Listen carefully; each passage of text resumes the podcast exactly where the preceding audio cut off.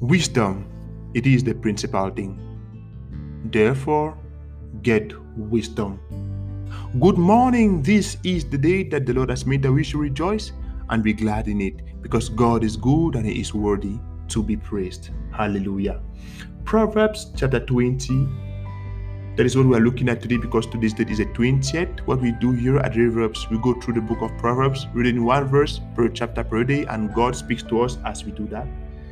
Proverbs chapter 20, verse 4 from the Common English Bible The lazy don't plow during winter. At harvest, they look but find nothing. One thing we have to realize in life is that you can only reap what you have sown, you cannot reap what hasn't been sown. Imagine you have a friend who, for example, has a farm or maybe has an orchard and you never see him or her maybe taking care of the orchard or the farm. And then you one day you realize that you go to visit them and then you see them standing in front of the tree or in front of their plantation nothing being planted.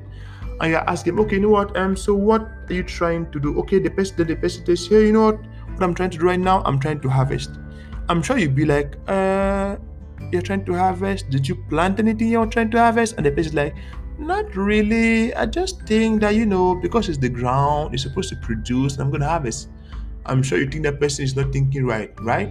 Absolutely. Yeah.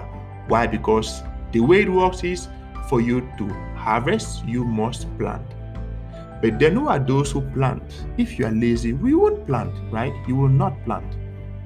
The Bible here said that the lazy don't plow during the winter. The lazy doesn't work during the winter. The lazy, the lazy doesn't work when he's supposed to work. But then when everybody goes to harvest, he expects a harvest as well. Don't be among those. God is calling you and I not to be lazy. He's calling you and I to the awareness that for you to be able to harvest, you must have planted. Without you planting anything, you cannot harvest anything. God is calling you and I to a life of sowing. The Bible says the book of Genesis chapter 3, I believe, just when the and just when um Noah and his family left the ark, but God said that as long as earth remained, the law of seed, time, and harvest shall abide. As long as you keep on sowing, I can assure you, you will reap. If you do not sow, you will not reap. Praise God. Jesus is coming soon. Without Jesus, you and I cannot succeed in this life. Please pray with me right now to accept Jesus into your life as your Lord and Savior. Repeat after me. Say, Lord Jesus, Thank you for saving me. I believe you died for me. I accept you today as my Lord and my personal Savior. Take my life and do something with it.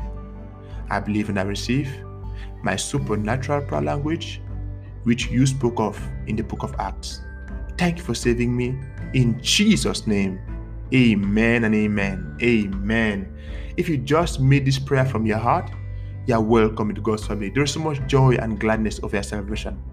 God loves you, we love you, and Jesus is Lord. See you tomorrow and have a great day. God bless you so much. I love you. Bye bye.